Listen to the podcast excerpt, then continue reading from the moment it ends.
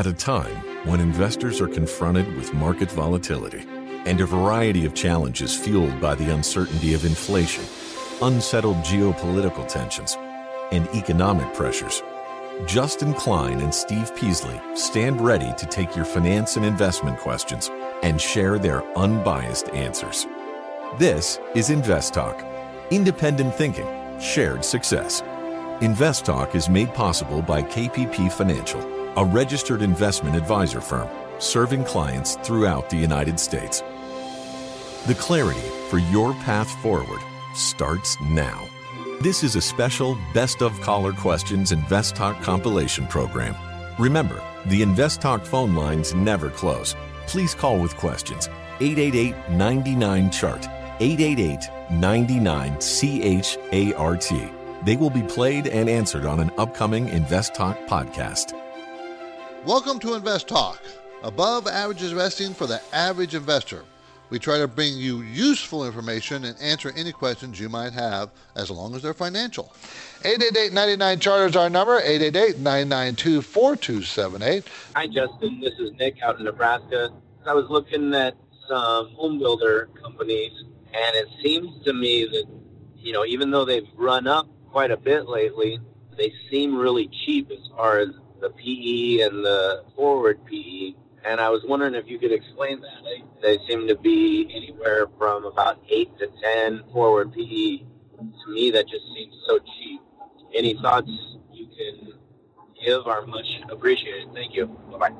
Well, the earnings have moved up pretty dramatically. I'll just use Pulte. It's one of the largest home builders out there, 42 markets in 24 different states, about a $24 billion market cap. And earnings pre-pandemic we're at $3.63 and this year supposed to make $11.44 that's down 1% from expected earnings for last year. And revenue growth has slowed from the mid-teens to about 3% so i think what you're seeing here is a slowing of earnings.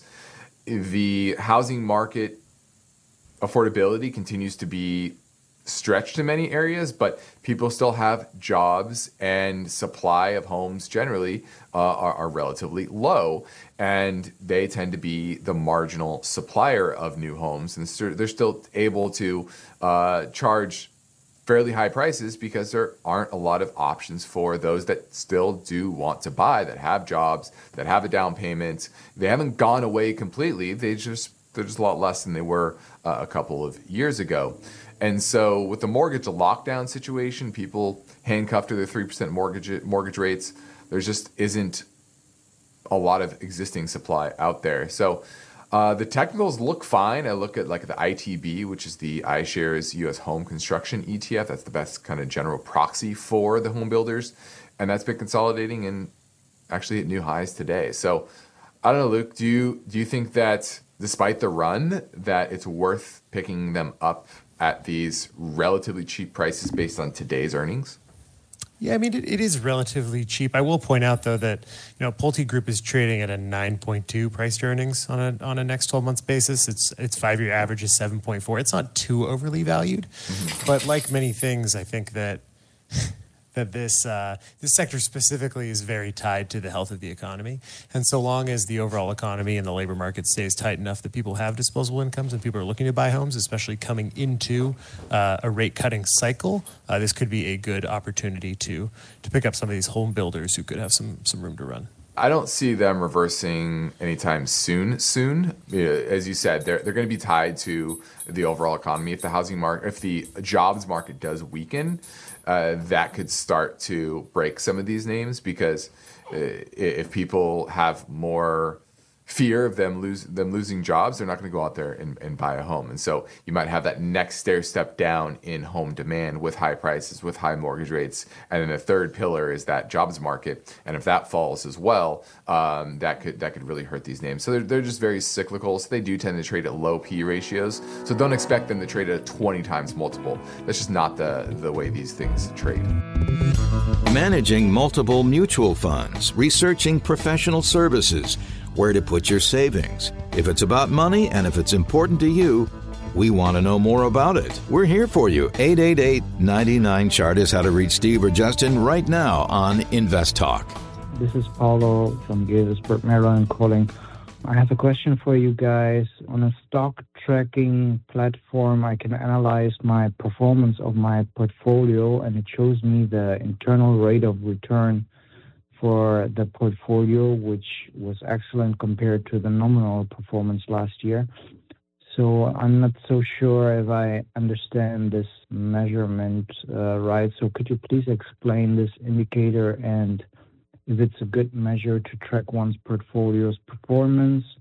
I appreciate all the work you guys do and all the good work you do, and looking forward to hearing the answer on the podcast. Thank you. Bye bye.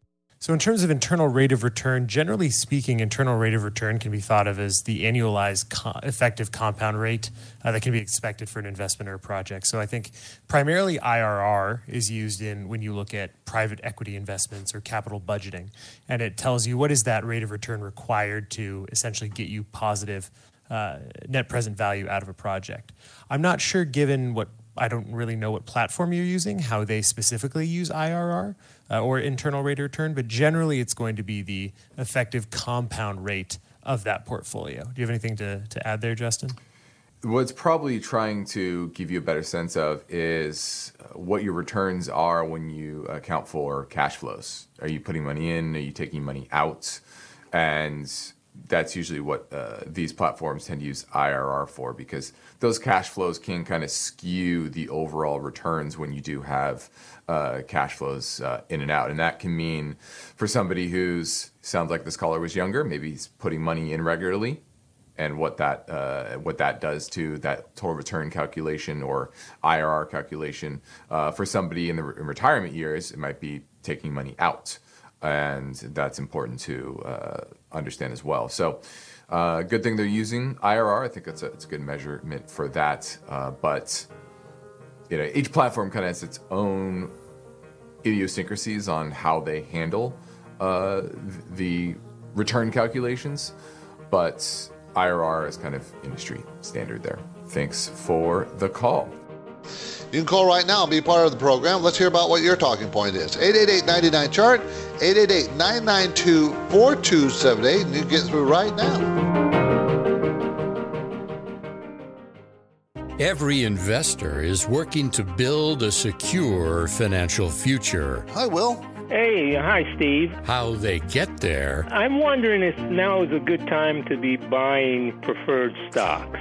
and when they get there. Would this be an opportune time That depends on many variables. To get into annuities? Everyone's situation is different, And as I listened, I'm trying to turn more into an investor rather than a speculator. and so are their questions. Get your thoughts on CRM, Salesforce. I'm calling about Peloton. PTON is the ticker. I'd appreciate your take on Medical Properties Trust. Hey, I was trying to reach Justin, Luke, or Steve. Invest Talk hosts Justin Klein, 15% of, of that capital to work in an annuity, and then look for opportunities to add more over time. Steve Peasley, Okay, so when you split, you'll still have about 5%, and my, my personal belief is you should just hold on to them. and now Luke Guerrero Figure out a way to diversify away that risk. That's always going to be beneficial. Are ready to provide their unbiased answers. All right, this is Boeing, a company that levered up its balance sheet to buy up tons of shares pre pandemic. Each podcast is unique, and you set the agenda. I Wanted to get your opinion on JP Morgan. Invest Talk is made better by the power of you. 888 99 Chart. This is an Invest Talk Best of Caller Questions compilation program. Your comments and questions are always welcome. Call anytime 888 99 Chart. That's 888 99 C H A R T. Hi, Steve and Justin. I was wondering with a Roth IRA or a regular IRA, if you buy MLPs, do you still have to deal with K1s? Or do K1s not apply if it's in an IRA tax deferred account? Thanks so much for answering my question. Yes, this is a very important aspect to understand when you're investing in in master limited partnerships is that in tax deferred accounts, if you earn, I believe it's over a thousand dollars in income in any given year, you actually have to file a separate tax return. It's not fun. There are complications with it. Let's just say that. So you do not want to really own K1s. Any any partnership, and there are more than just limited partnerships that that are that are out there traded in the marketplace or master limited partnerships. There are other types of partnerships too. So anything that gets a K1, you want to avoid having in any tax deferred account like an IRA or a Roth IRA. Now, if you can stay below those distribution limits, then maybe it's okay if your account's small enough, but generally you want to uh, stay away from that. I believe it's $1,000 a year. Don't quote me on that. I have to do your, do your own research on that, but I, I last time I checked, yeah, anything above $1,000 is subject to tax, even if the securities are held in a retirement account. There you go. Yeah, just found it. So, very important to consider when buying MLPs. Every investor is working to build a secure financial future. Would this be an opportune time to get into annuities? Everyone's situation is different. Get your thoughts on CRM, Salesforce. And so are their questions. And I was just calling for your assessment of Blackstone Incorporated. 24 7, rain or shine, Invest Talk is made better by the power of you. 888 99 Chart. Hello, Invest Talk. I had a question for you about where to park extra money after you've already checked boxes like retirement accounts, Roth IRAs. You already have money in a savings account. And, you know, that's where my question comes from is that, you know, currently the savings account I hold in my fiance isn't the best. And so we were looking at vehicles like a high yield savings account or a money market fund, uh, specifically the uh, Vanguard Federal Money Market Fund. And so my questions would be, you know, how much money or percent of your portfolio would you put into those? We're not saving for anything. We've already built up a savings, you know, within our bank, and we're just looking to get better yield on that money. And so, how much percentage of the portfolio would you allocate to those two? And then, if you had a preference between the high yield savings or money market, again, just wanted to see which one you had think would be a better vehicle to park that extra money. I'll listen on the podcast with my fiance trying to get her into your guys' show, and because uh, I really do, you know, enjoy it and find value in it. So thanks. I'll listen on the podcast. See you guys. Bye. Appreciate the kind words and glad you're getting a lot out of it. Now, uh, first off, congratulations, maxing out your retirement accounts. Good job. Uh, now it's okay. What is the the next step? You also sounds like you have an emergency fund, so you know you're looking at very short term and those money market accounts, high yield savings accounts. It's a good place to park that emergency fund very liquid, safe, right? No volatility. That's where you want the emergency fund to be. You talked about your retirement accounts, and that's long term. Obviously, that's going to be more along the lines of your risk tolerance level and long term goals. You sound pretty young, so you're probably at least moderately aggressive, maybe even aggressive. Okay. Now, the extra money after maxing out those accounts, this is something we kind of talked about yesterday, is there's nothing wrong with a taxable brokerage account. But usually there might be another goal that maybe is more intermediate term.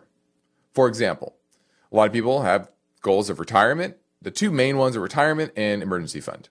Those are the two boxes most people check. The next one is typically buy a home. So, are you a homeowner or are you not? If you're looking to buy a home, you know, that is more something where your time horizon is more immediate in term and you want to take some risk with it, but maybe not a ton of risk because you can write out some wiggles, but you're going to need that money in the next three, five, seven years. You know, that's kind of the intermediate zone, three to five, three to seven years. Beyond seven, I call that long term. Then you can be more aggressive. That's more along the lines of your risk of your retirement account. So that's the question. Do you have one of those? Maybe it's a maybe it's buying a car, maybe it's going on a trip. Wh- whatever it is, something that is more in their intermediate zone. And then once again, those can be somewhat appropriate, but you know, you can get better yields from say a corporate bond fund. It's more volatility, but maybe a short to intermediate term corporate bond fund, better yield you're going to get and keep that locked in for a longer period of time. One of the issues with these short term money market accounts and high yield savings accounts is yeah, this Vanguard federal money market account is yielding 5.29% today, but if the Fed cuts rates this year, three times, four times, five times. Like this is going to yield closer to 4% by the end of the year and maybe lower. So having a corporate bond fund that maybe closer to the three, five year mark in maturity, that would be um, a good place to be for kind of intermediate money. Um, but if you don't have any of that, if you just have your retirement goals and your uh, emergency goals, then your asset allocation for that extra money should just go into a taxable brokerage account and invest it similarly to what you're doing with your IRA and Roth IRA. You're listening to Invest Talk, everybody. I'm Steve Peasley. We want to answer your questions. Our listener line number is always ready for you 888 99 chart. Beginning our experience, we're here to answer your question.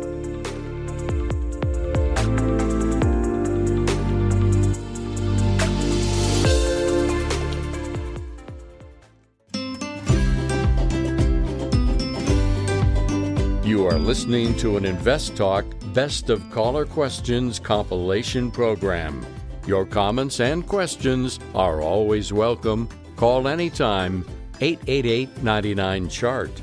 That's 888 99 CHART. Justin, Steve, or Luke will answer them on an upcoming podcast. Hello. I have saved up around $80,000 and I'm 21 years old and I was wondering what I should do to invest my money and what I should do to make it grow. I was considering buying or putting money down on a house or a townhouse or a condo in my area, but Los Angeles seems very expensive. I was wondering if maybe there's another state or another city where I could possibly invest in property or whether or not this is the right time to invest in property. Thank you. Hope to hear it on the next podcast. Thanks for the call and congratulations on saving up a, nice little chunk of cash there. Now, the first thing you should make sure you're doing is maxing out retirement accounts, your 401k at your, at your work, your, your IRA, maybe a Roth IRA if you're in a low tax bracket. I think that's uh, the first place you should put that, that, that money. Uh, second is when it comes to real estate investing, in today's market, it's not that advantageous. Uh, the the cap rates remain very low, especially here in Southern California.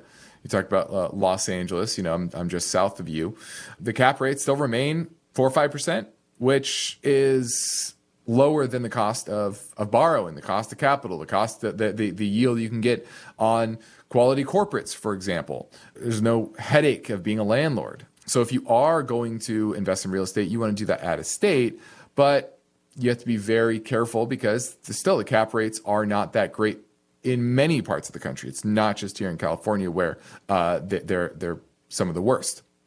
Um, and then you have to be comfortable with being a landlord to a property that is out of state, out of your your region. You have to pay another property manager most likely uh, to help with that, and that eats into your your ultimate yield. So I wouldn't say property investment is the best place for you right now. We're still going through a, what I think is a multi-year correction in in housing prices, and frankly, that's probably going to be more of a correction in real terms. Meaning, a lot of people think of a correction to prices that happen in in nominal terms. Meaning, oh wait, was a correction in nominal terms. Prices of real estate fell fifty percent.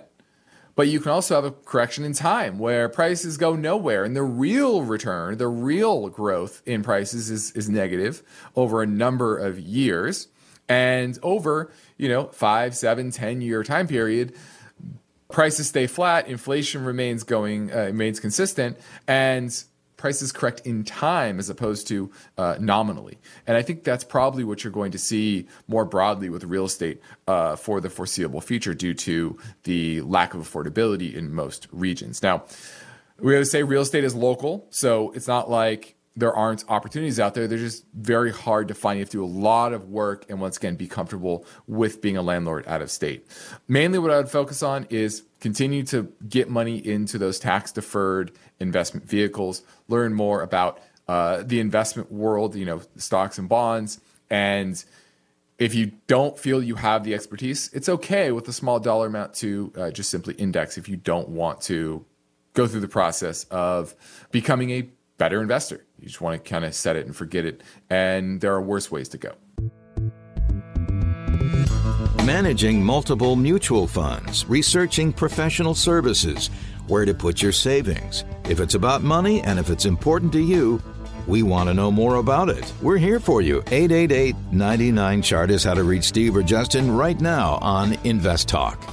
If you're holding a stock at a significant loss, say down like 70% on one of these high tech stocks, if you're holding in a brokerage account, you know, you can always sell off those stocks to have offset your capital gains. But in a Roth IRA, you can't offset any losses. What is your guys' recommendation on a strategy? Do you just hold on to it and just wait? Maybe in five plus years, you know, you'll recoup your money, or do you just sell it and just kind of like, you know, throw that money away? What is your strategy on a Roth IRA with stocks with significant losses? I look forward to hearing your answers on the podcast. You guys do a fantastic job. I've learned a lot. I appreciate everything you do. Have a great night. Okay, that's a pretty good question. So, if you have a stock that's lost lots of value, do you get rid of it? Do you just say, okay, that's too much, I'm out? And the answer is not that simple. First of all, you ask yourself, well, why did I buy the company? What was about the company that I bought it? Did I buy it for the dividend? Did I buy it for growth? Did I buy it because it has a new product coming out? And so mm, you should write those reasons down when you buy the company. This is why I own this company. Okay, here's my reasons. Now, if those fundamental reasons why you bought that company no longer are valid, then get rid of the stock. So let's talk about you know a high dividend paying, big, huge blue chip stock paying. You know, when you bought it, paid four and a half percent dividend. Now it lost over half its value, so the dividend's gone up dramatically as a percentage they pay out the same amount of dollars and cents, but dramatically far as percentage. Do you get rid of that stock? Well, if you just bought it for the dividend and you were just going to hold on to it because it pays a great dividend, no, you just hold on to it. If you bought a stock that's growth, you wanted to buy the stock because it was growing really fast and it's still growing, but the market's beating it up terribly you would still hold on to it if the valid if that reason still is there it's still growing like it was but let's say it stopped growing maybe competition is too hard. Then there'll be a valid reason to get rid of it. So those are the it just have to. Uh, it's just not because the price goes up or down that you sell a stock. That's not a valid reason to, to buy or sell a stock because the price went up or down. That's not valid. I'm Money Manager Steve Peasley, and we're here to help you get better results if we can with your invested dollars. That's our goal. Do you have a question? Check in now, 888 99 chart.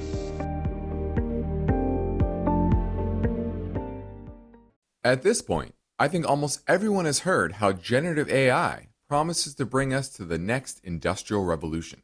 AI is already shaping society with an impact on daily life that echoes the transformative significance of electricity or the internet.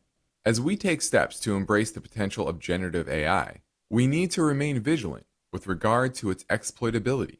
This is where HackerOne comes in. HackerOne's AI Red Team addresses the novel challenges of AI safety and security for businesses that are launching new AI deployments. The HackerOne approach involves targeted offensive testing by harnessing the collective skills of ethical hackers who are proficient in AI and prompt hacking. In short, AI red teaming is the practice of stress testing AI models and deployments to make sure they can't be tricked into providing information beyond their intended use and that security flaws can't be exploited to access confidential data or systems. HackerOne seamlessly integrates with your existing tools to enhance communication and collaboration across development, security, and IT teams. So, stay ahead of the game in the battle against cyber threats with HackerOne's attack resistance platform. Learn more at hackerone.com. That's H A C K E R O N E com, hackerone.com.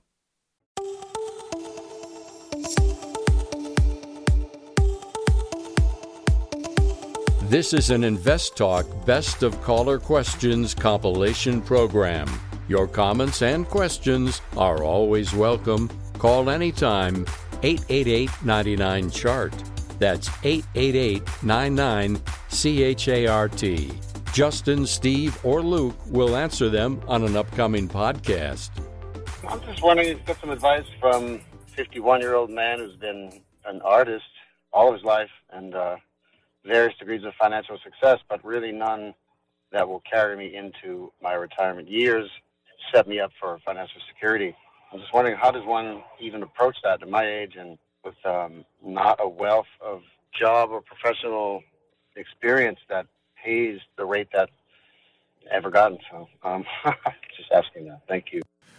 Well, if you are behind in saving, the number one way that most people save for retirement is through the 401k. Now, you being an artist, I live in Laguna Beach. It's an artist community, not the biggest in the world, but there's certainly an artist community here. And so I knew a few artists, so I understand the the plight of an artist and how cash flows can come and go. But you need to set up something to where there's a consistent saving mechanism. Because most people they save through the 401k and not because they have some special power that allows them to be more disciplined. It's simply they never see it, never see the money. And so if you can set up something maybe with your bank where a certain amount of every ch- paycheck goes into a savings vehicle where you never really see the money hit your bank account, that'd be ideal. It's something where it's about consistency. That's what 401ks help you do. Every two weeks, every first and 15th, however you're paid, it automatically goes in your 401k and it's consistent. And so if you can mimic that in some way and try to max that out, an IRA, you're over 50 now, so you get the catch up contribution. Roth IRA, ideally, if you can. That's the first place you have to go and make it consistent. But then you also have to have an eye towards how much you need and lay out the cash flows, right? What, the, what is that path? Is it $1,000 a month? Is it $2,000 a month? Is it $5,000 a month? I don't know. Depends on who you are. You're an artist. Most artists I know, they don't have big spending habits. They focus on their art, they focus on their community, and they don't need a lot of money. And so maybe you're not far, as far off as you think if your needs are, are fairly modest. Thanks for the call. So I know that you would never do this, but let's just say that you invested in a few speculative companies that are down 90%. Is that something that you would just cash out on and move on, or would you call it a sunk cost and wait for a possible rebound? Obviously, I'm not going to give you a specific company and make you do the you know research on the metrics and the and the earnings ratios and whatnot. Let's just suffice it to say that the fact that they're down 90% is not good. But in general, when it's down that bad, do you even bother taking a loss? Love for your opinion. Thanks. Bye bye. Well, if you have the loss to, if you have gains to offset that loss, that could certainly be a reason. But number one is going to understand why it's down that much. Now, typically, most stocks are down that much because their business is shot. That the market had priced in a certain level of future growth, certain level of profitability, and those expectations by the market are now gone. That that growth trajectory is far different than the market had been expected, expecting, or the profitability and the business that they had built maybe was taken away from them because another company out innovated them, for example, and now they're no longer the leader. You know, I think of the classic example is BlackBerry and, and Apple, right? BlackBerry obviously fell more than 90% after, you know, in, in the, the years after the iPhone was announced. And BlackBerry never recovered. You know, it's still in business, but it's a shell of its former self. So it's really about the prospects of that business. Most of the time, that name is not going to anytime soon recover its lost glory. Maybe one day it can, you know, you change management and they can revive their business. Could also be, especially this happens in fashion, trends come and go. And one day that trend might come back, but usually it's decades into the future. It's not worth sitting around waiting for that. And then the most dire reason that can happen is the company has too much debt and therefore bankruptcy is likely. and therefore it's going to go down that other last 10%, right? And you're not going to lose 90% of your money, you're going to lose 10%, or sorry, 100% because the equity will be worth, worthless. So most of the time, it's worth it to sell it and move on. Use that capital to find something better. But there are rare occasions where, you know, now the market might be wrong. You, you know, the, uh, by your estimation, the market is wrong. Usually isn't, but maybe the market is wrong that its growth could come back or its business is down in the dumps for a transitory reason and things will bounce back in the next year or two. It's happened, but it's not common. Just say that. Good afternoon, gentlemen, and thank you for your service. My question is Do you use stock screeners? And if so, how would you set up a stock screener? I currently use E-Trade and am able to screen stocks based on everything from the basic industry to detailed financial information. But I just wanted your opinion on how to most effectively utilize a stock screener and possibly shed some light on your favorite industry plays. Thanks a bunch. Bye bye. Well, yeah, you you definitely should use a stock screener. Everybody should use one. It's the first line that will whittle down the number of equities that you can physically, manually filter through because there's always going to be some level of filter that can't be whittled down to one number. You know, there are nearly 29,000 different equities that you could buy listed on some type of exchange. But the ones that are listed on all major exchanges, 9,644. So many there are. So that's a lot. And so you need some sort of screener that will whittle those down to more uh, results that uh, you can go through one by one, sector by sector, and find the best within each sector. That's what you need to do. Now, which one you use, it's up to you. The, everyone has their preferences. Some are free, some cost money, some just come with your broker. You talked about E Trade, and they all work pretty similarly.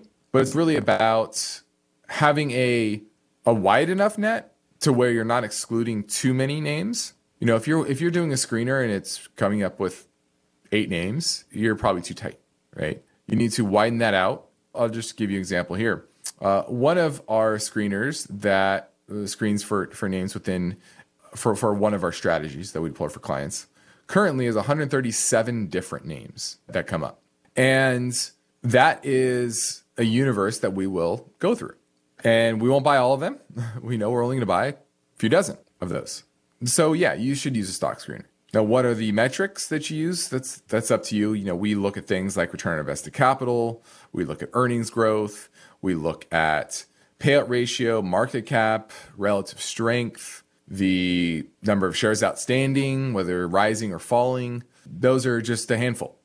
And then from there, we can say, okay, and then we have rankings as well. We have a proprietary uh, scoring model that includes things like enterprise value to cash, free cash flow, shareholder yield, return on assets, insider ownership, institutional investor ownership, standard deviation of returns, return on invested capital relative to the industry. Those are just a handful. We rank those. I won't tell you how we rank them, but we rank them. so yeah, that those are definitely tools that everybody needs. And it's your first step, not your last. And I think that's important to understand as well. Yeah, this is James from Georgia. Guys, I just saw a very a commercial very compelling about silver. It's from Lear Capital. And it had this one gentleman and he was wearing these glasses, very, very smart looking. And he stated unequivocally that he likes silver. So what do I do? Do I buy a big old chunk of silver and stick it in the basement? Is that what I'm supposed to do? If, You know, if there's all this uh, like and love for silver, I'll listen to the podcast and wait for your answer. We really enjoy the show. Well, certainly the ad was effective if you saw it, and uh, we thank you for asking us for our advice. Now, I think it's important to note you know, a lot of people look at precious metals uh, as a good commodity to invest in. So maybe let's start by talking about kind of the differences between gold and silver, right? Gold, that safe haven asset. Silver tends to be more volatile, a little bit less liquid. Um, if you're talking about investing it, not just buying it and putting it in your basement, but it also has, you know, higher industrial demand compared to gold. So when times are booming, silver prices, when they're in demand, tend to have more benefit. But if times are tough, gold tends to be a better place to store your uh, store your uh, value. What do you What do you think, Justin? Well, I think the first lesson here is never make an investment decisions decision because some guy said it loudly and confidently on a t- television screen or on a laptop or on your phone or on YouTube or whatever, right? That that's not a process for making an investment decision. There, any ad is going to have somebody that hopefully uh, is uh, very confident and says it that in a way that will get buy-in from the people that view it. Uh, but that doesn't make it a good investment or the right investment for you. Uh, so that shouldn't be a, a, reason for you to buy or sell something. Um, but you're right, Luke, that precious metals, they can be great stores of value long term. Holding gold is a good hedge against inflation, but not something that you should um, go wild for. Um, uh, there's nothing wrong with owning gold and silver as a part of a diversified portfolio. Actually, I like gold and silver long term. But do you need to own physical look and put it in your basement? You know, I think that's a play on the entire system kind of come crashing down, which you, you know, have bigger I, problems. Oh, than, have bigger problems needing to get to your physical silver if the exactly. And are you going to take that chunk of silver and carry it across town and barter with you know somebody you turn it into tools. You can't you can't turn silver forwards into tools. Uh, if I guess if you're a blacksmith, you could. um, so I, I always think it's a little far fetched to me that you need the physical, and then you have the potential of that getting lost or stolen as well, uh, which I don't like. Uh, I think that's probably a higher risk than the whole financial system crashing. But if you want to own a little bit, nothing wrong with that. Hi, this is Dan from New York. I do have a question for Justin and Lou, and that pertains to ETFs. I have about 50% of my portfolio in value ETFs, and the other 50% in growth. My question is with the value section of my portfolio, my patience is kind of growing thin. I've had, for example, VBR and VOE, which is respectively a small cap value and a mid cap value. And when I compare the year to date to year or five year results, comparatively speaking to such as the S&P 500 VOO or a growth fund VUG, they they are nowhere near the growth that I would have received if I had more of my portfolio in the latter part. So, am I over invested? My question is in value. Should I maybe move 10%, 5% more in growth, or should I stay the course? Thank you. I'll listen to your answer on the podcast. And I met with Steve in Manhattan. He is truly a gem. And I'm just thinking about him. And I've walked this path so I understand the journey that he's going through. God bless you all. Thank you. Well, thank you for your prayers for Steve. Thank you for to all of you out there. And uh, yeah, we're we're all keeping him uh, in our prayers. Uh, now, when it comes to this value versus growth thing, I am getting this question a lot, and it shows me that the sentiment is getting a bit extreme. 2022 was a a very shocking year for the growth side of the market. It was a year of change with interest rates skyrocketing, NASDAQ was down 33%. And value, for the first time in a long while, drastically outperformed. But 2023, for pretty much the entire year until about mid October, there was a snapback rally. Growth outperformed. But in general, if you take the two years together, it's about even. And this is something you really have to understand is that these trends that in our mind uh, started to emerge in 2022 of higher cost of capital, higher interest rates, higher inflation that is likely to, in our minds, based on our research, based on the longer term trends that we still see in place, that that environment is still here. But that doesn't mean that that value is going to outperform every quarter or even every year. You even go back to post financial crisis, it's called 2008 until 2021. There were years and periods where value outperformed, even though over that long period growth outperformed. So even though we're in a in our minds a different market, doesn't mean that you can't have outperformance and growth over short periods of time. And, and guess what? A year is a short period of time in markets. Now, if you believe that we're not, that the trends of pre-COVID are still here, and that we're trending all the way back to that type of environment of zero cost of capital, stronger dollar, weaker economic growth nominally. If you think that's we're returning to, then growth will continue to outperform. So you have to ask yourself, don't do it based on, oh, what happened last year, because once again, it's one year. So I'm getting this sentiment a lot here um, as of late because uh, you're getting really a strong surge in, in, in, the growth side of the market. A lot of that has to do uh, with the structure of the market at this point, um, and the option uh, markets as of late. Uh, Q1 option X that we just uh, finished with. So I wouldn't do that at this time. I think uh, a balance uh, still makes sense, and leaning on the value market side of the market actually I think makes more sense. Right. This is Invest Talk. We're heading to our final breaks. Get your questions in now at 888 99 chart.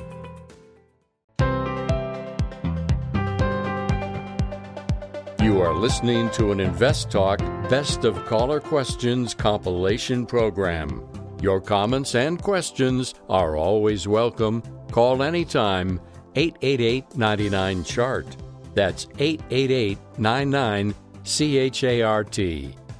Let's go to Taylor here locally in Santa Monica, and you have a question about investing? Uh, yeah. Hey, guys. Thank you for taking my call. Of course. I had a question. Uh, specifically, it's, it's an inherited IRA. I'm just kind of wondering how to, you know, there's there's kind of different investment segments here, right? Because I think I have like 10 years to take out all all the funds. Is mm-hmm. that correct? Mm-hmm. But for tax reasons, I want to break it up evenly. I don't want to take out 100% all at once, and mm-hmm. so I, I'm I'm just trying to figure out. You know, I think from the from a time horizon of five to 10 years, I have a good idea of maybe how to invest that. You can be a little more risky, but with kind of that money that I want to take out between, let's say, one and five years from now, you know, is there anything safe, let's say, in that two to three year range, or should I just put it in a CD, leave it in cash, and and take my safe, you know, four or five percent, whatever it is, or you know, do you guys have any ideas of you know how how I could better leverage that or invest that?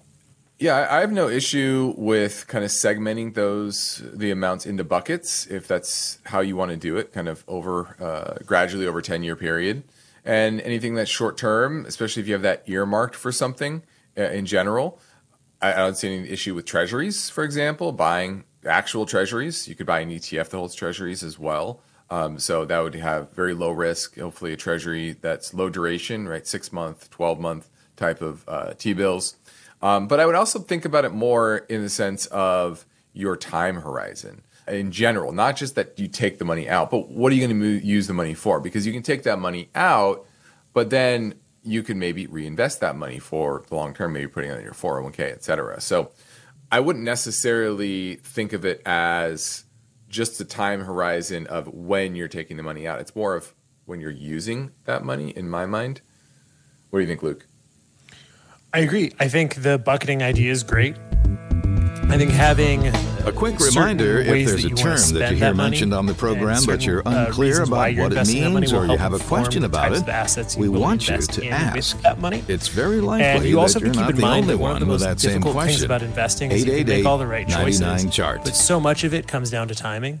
Mm-hmm. And whenever you withdraw the money, for example, you know, if you retired two months before, uh, you know, March of 2009, or retired two months after two th- March of 2009, you had some completely different investing experiences because of a lot of that recovery being in the early spring. So keep mm-hmm. that in mind that you can make good investment choices, but timing is also going to affect your overall investment experience. So that's going to be that that time horizon that Justin is talking about. It's not that 10 years. It's when you're going to use that money. But no, certainly I would create those buckets, things that you definitely want to do with it, things that you might want to do with it. So you have your necessities and your reaches and then assign different types of investments based on risk that way.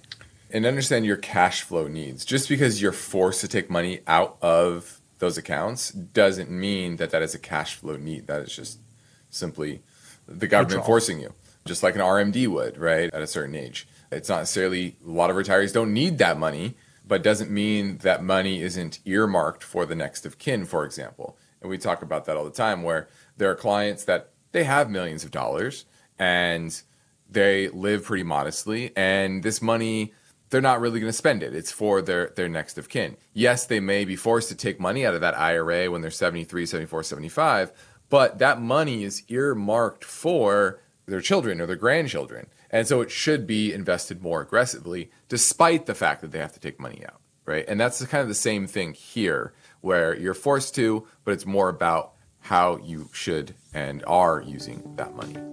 And I've got a question about warrant shares. I think that's the right term. Got a question for Steve or Justin? 888 99 Chart. Hi, Steve, Justin, and Luke. Hey, it's Matt, longtime listener of the show here from Minneapolis, Minnesota. I'm obviously have some cash on hand because I've done some profit taking.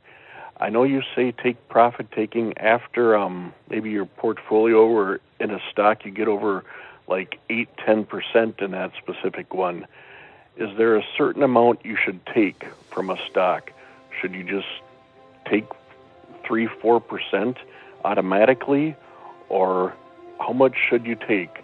I know usually I try to wait until after a year for capital gains and tax reasons, but um, I'm just kind of uncertain on how much to take or when exactly to take profit. Thank you for your help. Have a good day. Oh, well, this is pretty simple. You take as much as your portfolio target is. What do you want that position to be in your portfolio? Two, three, four, five percent of your portfolio, whatever that is, and, you have to look at your portfolio as a whole. What is your sector allocation to that particular sector? Do you want to have it at a certain level for a particular reason, uh? So it's really about the target you want it as a percentage of your portfolio. Thanks for the call. Invest Talk is a trademark of KPP Financial.